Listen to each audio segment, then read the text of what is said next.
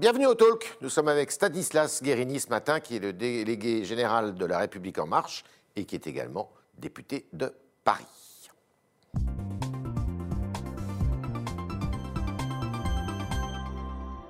Stanislas Guérini, bonjour. Bonjour. Alors, il y a un conseil de défense qui se déroule euh, ce matin. Il y en a eu beaucoup d'autres qui se sont déroulés précédemment.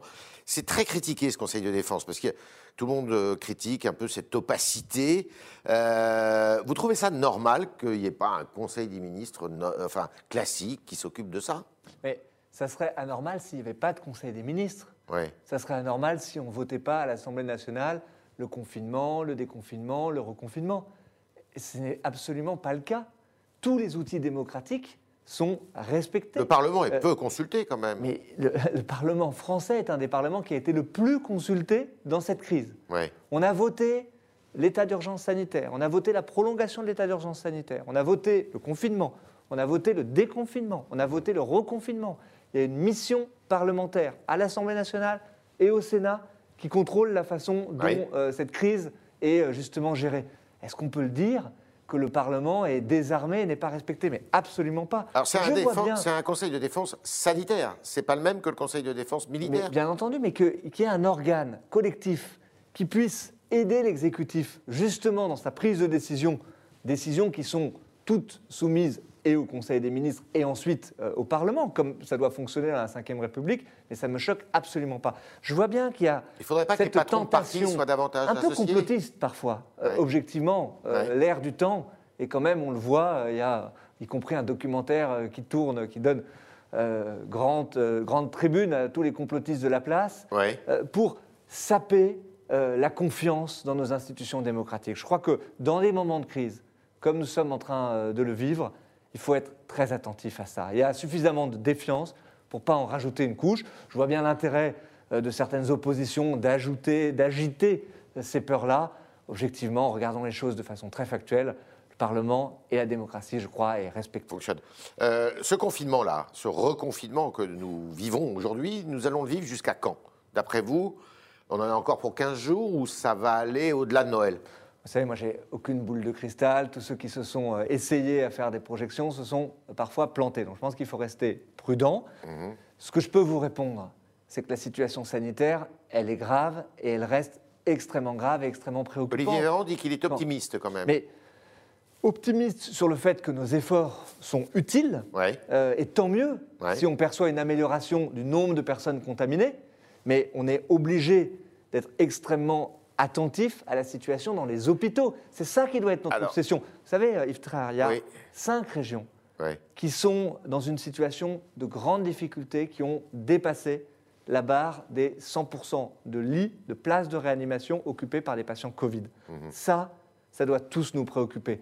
Moi, mon obsession, c'est de ne pas me retrouver, de ne pas nous retrouver dans une situation comme on le voit dans certains pays. Regardez ce qui se passe en Suisse, où on est obligé de trier entre les malades. Ça, on ne l'acceptera jamais. Et donc, il faut que collectivement, on continue ces efforts-là pour pas arriver dans ce type de situation. Alors, ce deuxième confinement n'est pas tout à fait comparable au premier. Est-ce que vous estimez que là, on concilie plus, euh, je dirais, euh, prévention sanitaire et action économique? Bah D'abord, la boussole, elle n'a pas changé.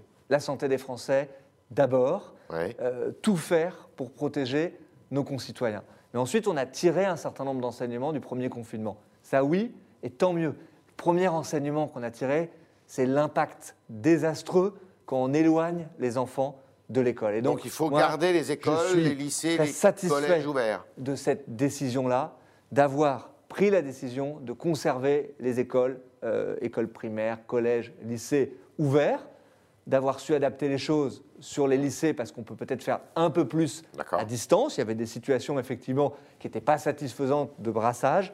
Gardons cette ligne-là, mais, Mais- bon sang, gardons les écoles ouvertes. Vous entendez la colère quand même de beaucoup de commerçants euh, qui euh, ne peuvent pas ouvrir quand on est euh, coiffeur, quand on est cordonnier, quand on est. Euh, vous n'avez pas peur à une espèce de jeu- gilet jaunisation d'une partie de la population et notamment de cette catégorie euh, euh, de population, euh, les commerçants qui, qui, bah, qui- qui, pour beaucoup d'entre eux, vont à la faillite, quoi. Bah, non seulement je l'entends, mais euh, j'ai voulu euh, échanger avec eux. Je participais euh, mardi matin euh, une réunion avec 19 fédérations de commerçants euh, de France. Ouais. Je crois que c'est extrêmement important de leur passer un certain nombre de messages. D'abord, de leur dire que ce n'est pas de la faute des commerçants si ces décisions-là ont été Ça, ils l'ont prises. compris, je pense. C'est pas parce qu'ils ne respectaient pas les protocoles sanitaires. C'est pour une raison extrêmement simple. Il faut qu'on incite le plus possible les gens à rester chez eux. Et donc, ouvrir les commerçants, c'était euh, une Un appel- incitation un appel, à ce qu'on ait sortie, des gens quoi. qui sortent, qui euh, soient dans des situations de contact. Deuxième message, euh, on va tout faire pour ne pas les laisser tomber. Mais le plan de relance, aussi- il, est, il, est, il est obsolète ou il est encore. euh, Absolument pas. Je, je crois qu'on confond parfois plan de relance et euh, les décisions d'urgence qu'on prend euh, en ce moment. pas les mêmes. On a voté à l'Assemblée nationale cette semaine, mardi soir, 20 milliards d'euros supplémentaires euh, qui font à peu près 80 milliards d'euros qu'on a mis depuis le début de cette crise, principalement pour pouvoir aider Pour justement qui les s'ajoute commerçants, aux 100 milliards les de indépendants. relance. Oui, bien sûr, tout ça s'ajoute. Parce que on a bien compris, et c'est un des enseignements de la crise de 2008, que si on laissait tomber un pan de l'économie, c'était beaucoup plus coûteux ensuite de faire repartir les choses. Et donc il faut tout faire, c'est le choix français, pour ne laisser tomber personne. Et on le fait depuis le début de la crise. Et quand on va dans le détail, je l'ai fait avec les commerçants mardi matin, sur les aides qui sont apportées, le fonds de solidarité, euh, les exonérations de charges, la prise en compte à 100% du, du, euh, chômage partiel, euh, les aides sur les loyers, tout ça fait que on arrive à ne pas laisser de commerçants sur le bord du chemin. Il va falloir continuer.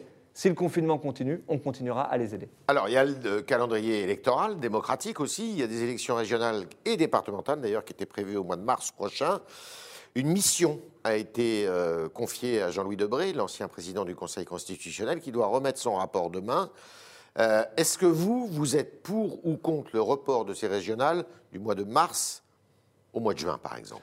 Ouais, D'abord, je pense que c'est la bonne méthode euh, Il faut. de confier cette mission à une personnalité indépendante parce que c'est Ouais. des sujets sur lesquels il faut qu'on soit capable de créer du consensus. Euh, on voit bien qu'il peut tout de suite y avoir un soupçon, etc. La démocratie ne doit pas être mise sous le boisseau de la crise sanitaire. Je vois qu'il y a un consensus qui est en train d'émerger pour Le président décaler, du Sénat a dit qu'il était euh, d'accord. Oui, pour décaler euh, ces élections de façon raisonnable euh, d'un trimestre. Si euh, l'atterrissage est au mois de juin, ben moi je serais satisfait de cet Alors, atterrissage-là. si ce rapport Stanislas Guérini comporte une clause de revoyure, alors je ne sais pas, au mois de janvier, euh, euh, est-ce que vous êtes pour qu'on inscrive une clause de revoyure? C'est-à-dire qu'en disant, bon, bah, si on se revoit au mois de février, euh, janvier-février, et puis qu'on voit qu'au mois de juin, ça sera impossible, on reporte encore? Moi, je suis pour essayer de lever le plus possible les incertitudes. Je pense que les incertitudes font pas bon ménage avec la démocratie. Donc, Donc- euh, si on dit une date et que le consensus se fait sur le mois de juin, je préférerais qu'on s'y tienne et qu'on organise les choses. Et qu'il n'y ait pas de clause de revoyure, donc. Ben, pas en tout cas sur le fait de mener ou de ne pas mener l'élection, Mhm. mais qu'on organise les choses pour pouvoir mener campagne et qu'on réfléchisse aux conditions pour pouvoir mener campagne, Mhm. justement en fonction de la situation sanitaire dans laquelle on sera à ce moment-là. Je vous ai dit que j'avais pas de boule de cristal pour les semaines qui viennent. Ouais. J'ai pas plus de boule de cristal euh, pour le printemps. Ouais. Le souhait, comme vous, j'imagine, c'est que la situation elle soit normalisée à ce moment-là et qu'on puisse pouvoir mener une campagne normale. Mais notre responsabilité, c'est d'anticiper, de faire en sorte que si on est encore dans une situation compliquée en matière de euh, liberté de circulation, de couvre-feu, de, de confinement, eh bien on puisse malgré tout définir des règles pour pouvoir mener cette campagne. Je crois que c'est très important que la démocratie euh, ne s'éteigne pas avec le virus. Mais pourquoi On ça doit- serait possible au mois de juin et pas possible au mois de mars dans Ouais, ces conditions? D'abord, ça nous donne euh, une chance de pouvoir mener une campagne un peu plus normalisée, si jamais on a réussi euh, à, à calmer cette situation, euh, Le sanitaire. président de la République on dit on en a jusqu'à l'été au moins. Oui, on, on voit bien qu'on va devoir apprendre euh, à vivre durablement euh, avec ce virus. Et donc, ça peut nous donner un tout petit peu de temps pour justement préparer les conditions de la campagne. Parce que ce qu'on a tous bien compris, c'est que c'est l'enjeu, ce n'est pas simplement le jour du scrutin. L'enjeu, c'est comment on a un débat démocratique qui permet à chaque électeur d'être suffisamment renseigné, qui permet au débat de se Alors. faire. Et donc, il faut qu'on puisse moderniser les choses. Regardez comment est-ce qu'on mène une campagne au temps euh, du virus. Alors, il y a euh, un autre sujet qui a fait euh, son apparition à la faveur à la fois du Covid et de la difficulté pour les gens de se déplacer et de l'exemple américain, c'est le vote par correspondance. Le vote par correspondance en France a été suspendu en 1975. À l'époque, Michel Poniatowski, le ministre de l'Intérieur, estimait que c'était peut-être justement un appel à la fraude. Enfin, c'était compliqué. Est-ce que vous êtes favorable au retour du vote par correspondance? Moi, je pense que c'est un débat qui mérite euh, d'être euh, tenu. Euh, on vient de se le dire, euh, mener campagne au temps de la crise sanitaire, malheureusement, c'est compliqué et on doit pouvoir anticiper les choses. Mener Et donc- campagne et aller voter. et aller aussi. voter. Donc ce débat-là, on va devoir l'avoir. Il y a le sujet Est-ce que du vous vote êtes pour ou par contre? correspondance. Il y a aussi d'autres sujets, le vote par Internet, la question des procurations. Il faut que tout euh, ça soit Moi, je pense qu'on doit en débat mettre ces sujets-là sur la table, les regarder. Je crois qu'une démocratie, elle doit pouvoir se moderniser. Alors j'entends bien qu'à chaque fois qu'on mène euh, ce type de débat, il y a quelqu'un dans l'opposition pour nous dire mais vous le faites avec une arrière-pensée politicienne. Donc euh, réfléchissons à ça. Voyons pour quand euh, ça serait faisable d'appliquer Ça serait euh, possible des évolutions. les régionales? Sincèrement, je ne sais pas le dire euh, à ce Alors- stade. Je pense que, en tout cas, le débat mérite d'avoir. Vous allez pouvoir euh, en parler, puisqu'il y a une proposition de loi qui a été déposée par le Modem euh, sur ce sujet, d'ailleurs, qui est favorable euh, au vote par correspondance. Euh, donc, c'est l'occasion pour vous de. Mais oui, je donc, souhaite dans la majorité, Je souhaite que ce soit des sujets. vous n'êtes pas puisse- sur la même ligne que le Modem. Je- si, je, je veux dire, en tout cas, Le modem est pour, hein. favorable à ce qu'on puisse regarder ces sujets-là. Je crois que c'est des sujets qui méritent, qui méritent objectivement d'être débattus et de le faire avec nos partenaires de la majorité. Pas besoin de C'est changer la bonne, c'est Constitution. une bonne occasion. Je ne crois pas que ça implique un changement constitutionnel. En tout cas, ça impliquerait des changements législatifs, ça c'est certain. D'accord. Alors, euh, on a appris hier que Nicolas Sarkozy, euh, ben, sur le financement de sa campagne électorale de 2007 av- avec des financements libyens, c'était des accusations qui avaient été portées par un, un intermédiaire qui s'appelait euh, Ziad Takedine, qui, a, qui est revenu sur ses propos en disant jamais il y a eu de financement libyen. Est-ce que, euh, pour, euh, en faveur de Nicolas Sarkozy, alors on ne sait pas quel avenir judiciaire euh, auront ces, ces propos, mais est-ce que Nicolas Sarkozy pourrait revenir en politique, du coup? Vous savez, moi je me suis d'abord jamais prononcé sur ces affaires judiciaires avant. Mhm. Je ne vais pas me mettre à le faire maintenant, d'autant plus que je vois que ce personnage que vous évoquez a des expressions, on va dire, parfois changeantes. Donc Oui. je garderai une ligne, mais d'absolue neutralité par rapport à ce type d'affaires. Et dire ensuite si euh, un jour Nicolas Sarkozy doit revenir dans la vie politique, ça sera vraiment à lui de le dire, pas à moi. Ça serait une menace pour euh, Emmanuel Macron? Non, je ne considérerais pas cela comme une menace, mais je crois que, objectivement, vu la situation euh, du pays dans laquelle nous sommes, je vois bien que beaucoup ont une sorte d'obsession de l'élection présidentielle de 2022. Je pense que ça déstabilise souvent et ça empêche des prises de position à la hauteur du moment qu'on vit. Je pense que ce n'est pas le moment d'avoir ce type de, de réflexion et de discussion. Mais euh, on va continuer avec Stanislas Guérini vos questions, euh, chers, inter- chers internautes, qui sont posées ce matin par Roman Boucher.